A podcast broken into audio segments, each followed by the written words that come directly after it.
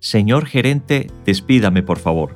¿Cómo dejar atrás el miedo a no tener empleo o perderlo y encaminarse hacia una próspera libertad laboral? Leído para usted por el autor mismo. Yo, Santiago R. Tres Palacios. Capítulo 2, parte 1. Las tentaciones que nos condenan, que no permiten avanzar hacia una vida de libertad laboral. Digamos que quien esté libre de pecado, que arroje la primera piedra. Acepto que he cedido a las tentaciones en muchos momentos de mi vida, pero cuando se logra la libertad laboral, la mente se abre a otros horizontes donde las creencias que adquirimos como empleados empiezan a replantearse y el nuevo estilo de vida nos invita a dejar de caer en esas tentaciones. Hoy en día quienes más caen son aquellos que dependen de un limitado salario para subsistir. Y cuando hablo de limitado, no es que me refiera a una persona que tenga 500, 1000 o 1.500 dólares. También me refiero a quienes ganan 3.000, 5.000 dólares o mucho más, porque por muy sobrado que se sienta al ganar este dinero mensual, puedo decirle que sigue limitado, ya que en cualquier momento está supeditado a que ese chorro de agua desaparezca. Se preguntará por qué no digo pecados capitales, sino tentaciones capitales.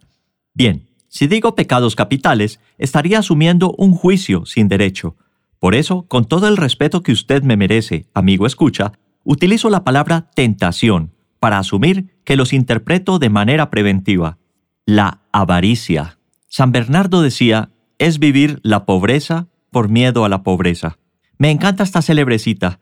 Esta tentación hace que una persona empleada se resista a salirse ya sea de su zona de confort o de su zona de inconformismo. Y es por eso que existe la tendencia de atacar y criticar aquello que no conoce cuando se trata de entender que afuera de su puesto de trabajo hay un mundo apestado de dinero y oportunidad.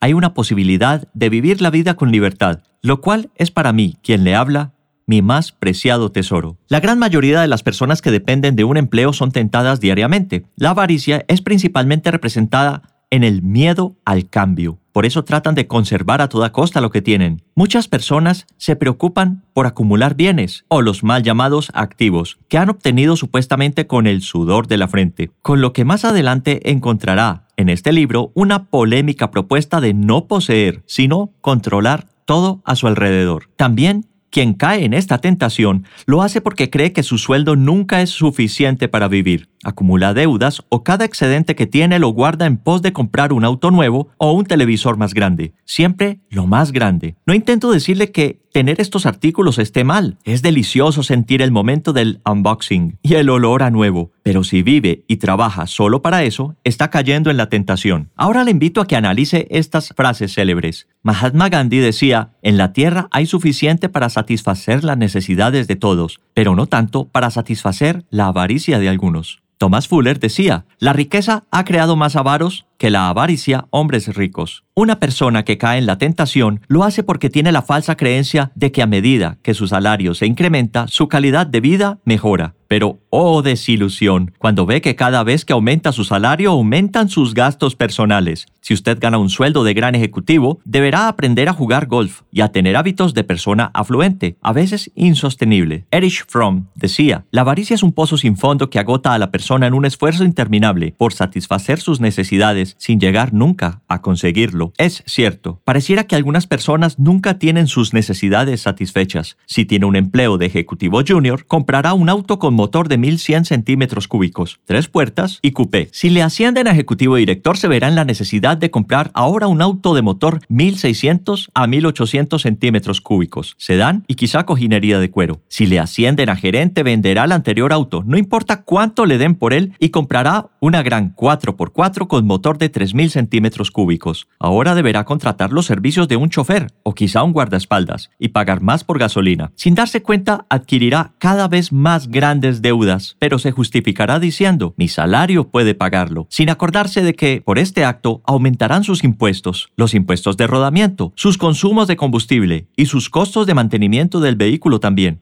Así que si usted tiene la tentación de esa mentalidad, nunca llena el vacío que siente en el corazón, porque la única manera que cree posible para llegar a la felicidad es gastando su sueldo en, entre comillas, bienes materiales. Por eso aquí me apoya Aristóteles. El avaro es el que no gasta en lo que debe, ni lo que debe, ni cuando debe. Ahora escuche esto. El avaro no posee sus riquezas, sino que éstas le poseen a él. Quien cae en esta tentación puede creer que es más valorado por el tamaño de su vehículo, la ubicación de su casa o apartamento, de la marca de su reloj, de la marca de sus corbatas. Por eso necesita que el tamaño de su salario sea paralelo al tamaño de sus bienes. Solo eso lo puede hacer feliz. A diferencia de los libre laborales, conozco muy pocos empleados que ganándose salarios hasta de 4 mil dólares mensuales todavía conduzcan un auto pequeño de tres puertas. Qué raro que, mientras más ganamos, menos nos alcanza para la caridad.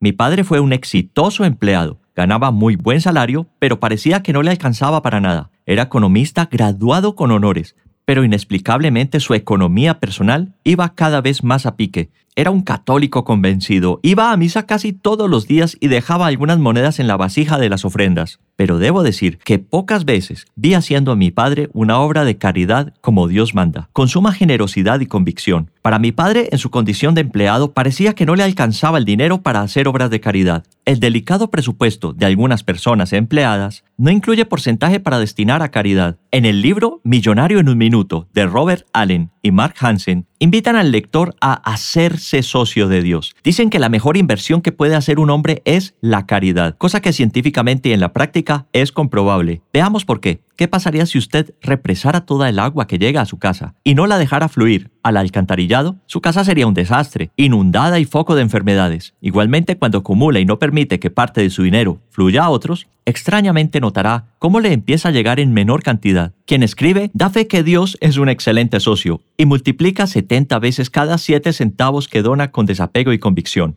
Es un fenómeno cuántico, milagroso y misterioso, pero es una ley natural y universal que se cumple, siempre y cuando sea la donación a causas justas y no en limosnas callejeras. El universo ha sido generoso con usted, le ha dado la vida, la luz, el calor, todo de manera gratuita y desapegada. Le entrega todo, hace una obra de caridad con usted invitándole a vivir. Entonces, ¿por qué para muchos es tan difícil e impensable practicar actos de verdadera caridad? Y desprendimiento con desapego, finalmente, si usted llega a caer en esta tentación, cree que poseer y retener es la clave. Cuando una persona verdaderamente próspera nunca, nunca piensa en poseer, piensa en controlar. Más adelante hablaremos de ello. Ahora hablemos de la segunda tentación, el apego. Anthony de Melo, en su libro Una llamada al amor, nos enseña la diferencia entre el amor y el apego. Vamos a diferenciarlo de la avaricia porque usted podrá decirme que los avaros sufren de apego a sus cosas. Un empleado apegado está apegado a su empleo porque es el único universo que conoce y cree que es el único camino del hacer en la vida. Puede preguntarle a un empleado especializado si podría desempeñar una labor distinta dentro de algunos años y él seguramente le dirá que no, ¿Por qué habría de dedicarme a otra cosa si esta es mi profesión, la que estudié quemándome los sesos? Eso es apego.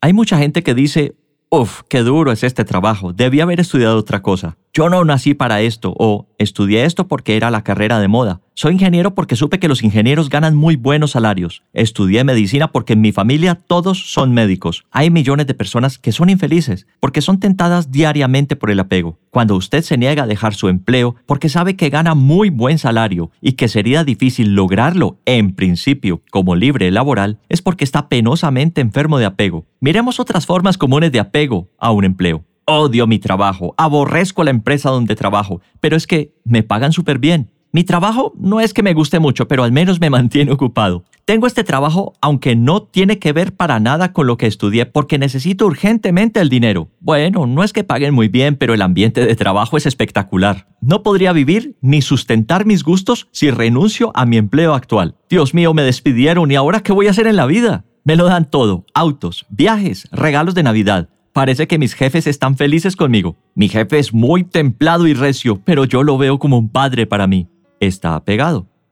Hablemos de otra tentación, el ser compulsivo, el deseo constante de cambiar de empleo. Bien, llevo poco tiempo aquí, trabajo en la mejor empresa de este país, pero en realidad no era como me lo esperaba. Tengo una oferta de otra empresa no tan buena, pero sé que me irá mejor, porque tendré un mejor puesto y ganaré 250 dólares más. Espero que me contraten. Quien crea que cambiando de empresa cada cierto número de periodos mejorará su situación de prosperidad, está condenado a la improsperidad. Si hoy su empleo no le llena sus expectativas, seguramente está viendo la manera de encontrar otro y seguramente esperará a que le paguen un mejor salario, pero cuando usted hace acciones como estas, tenga por seguro que experimentará en poco tiempo la misma insatisfacción en la nueva empresa. Hay quienes cambian de empleo como de vestido, con una desmedida tendencia a ser compulsivos, yendo tras ese puesto más alto vacante o detrás de esos pocos centavos de más que cree que al fin arreglarán su vida, pero que llevan a unas situaciones de falta de satisfacción que le conducen a la depresión. Si usted es de los que dice, me voy para la otra empresa porque pagan unos dólares de más, es compulsivo. Quiero cambiarme a ese empleo porque en la otra compañía tengo más posibilidades de ascenso y de ser mejor escalafonado. Es compulsivo. Es la mejor multinacional de todas.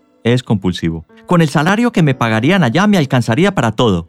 Es compulsivo. Si siente que hoy no puede controlar el hecho de ser compulsivo, será todavía más largo el camino hacia una vida en independencia. Le recomiendo que lea el libro No te comas el masmelo todavía de Joaquín de Posada. En él verá cómo las personas que se desesperan por resultados inmediatos y compulsivos aplazan grandes logros. Hasta aquí la primera parte del capítulo 3.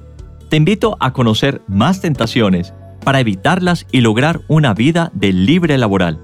Esto es Señor gerente, despídame por favor. Soy Santiago R. Tres Palacios, el autor. Te invito a recorrer un viaje personal por la vida a través de mi canal de YouTube Despídame por favor. Facebook Santiago RT. Instagram Santiago-RT-